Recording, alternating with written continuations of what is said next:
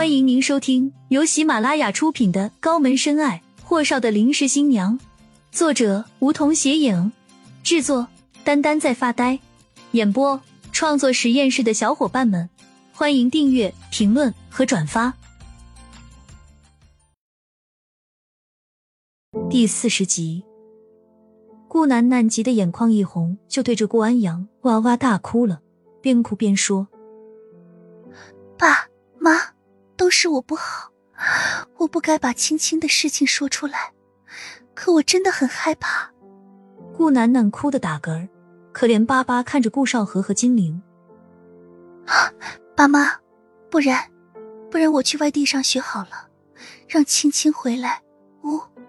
金玲赶紧走到床边，揉着顾楠楠的肩。不许说傻话，你身体本来就弱，这次又出了这么大的乱子。你看你爸爸给气的，就别说傻话了。嗯，金玲安慰好顾楠楠，看向一脸阴沉的顾安阳。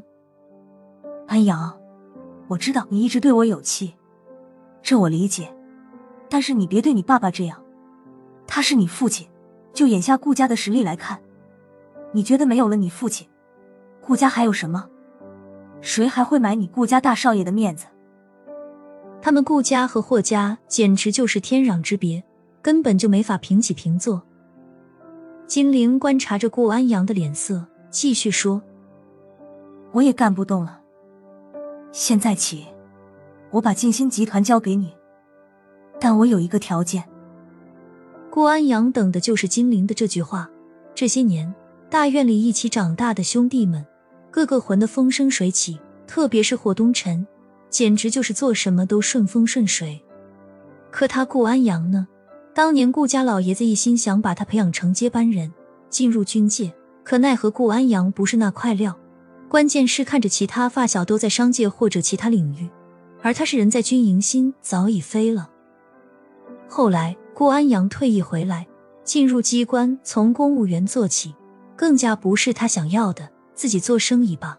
顾家老爷子没有那么大的胆儿给他投资，一旦赔了，顾家也就翻船了。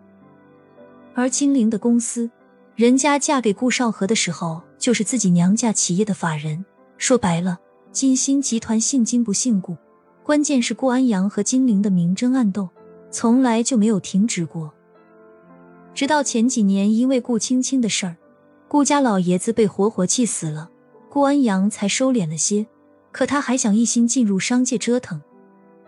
金玲为了息事宁人，给了顾少和一笔钱，让他给顾安阳，让他去投资生意，赔了赚了都无所谓，就是让他感受下创业有多艰难，让他明白每一个商界大亨和亿万富的背后都是血淋淋的现实和残酷，而并非他所看到的那些光环。他们那茬人吧，怎么说呢？是太多人羡慕嫉妒的根正苗红的第三代人物。可用霍东辰的话说，他们的父辈所走过的路，没有一条是他想走的。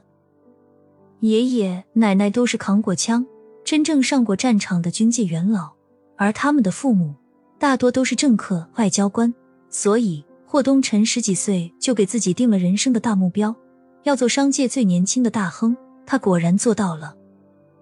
第一笔投资，顾安阳赔了，安生了些日子。把剩下的都拿去和另一个发小投资酒吧和西餐厅。其实他最想入霍东辰的公司，可霍东辰看似和他称兄道弟的，但在顾安阳的面前从来不提及公司的事情，甚至是非常排斥他的。所以顾安阳就更加不服。这几年下来，酒吧和西餐厅生意平平，也没什么起色，他便把主意打在了金陵的公司。而顾青青就是他逼金玲放手一搏的最好砝码。金玲雨落，房间里四个人都沉默了。顾少河突突着嘴唇想说什么的时候，金玲阻止他道：“老顾，你不许说孩子们。景星迟早是姓顾的，安阳也大了，该挡点责任了。”顾安阳倒是拿起了桥，挑了挑眉：“你的条件？”就是让我把你女儿接回顾家，继续做她的顾家大小姐。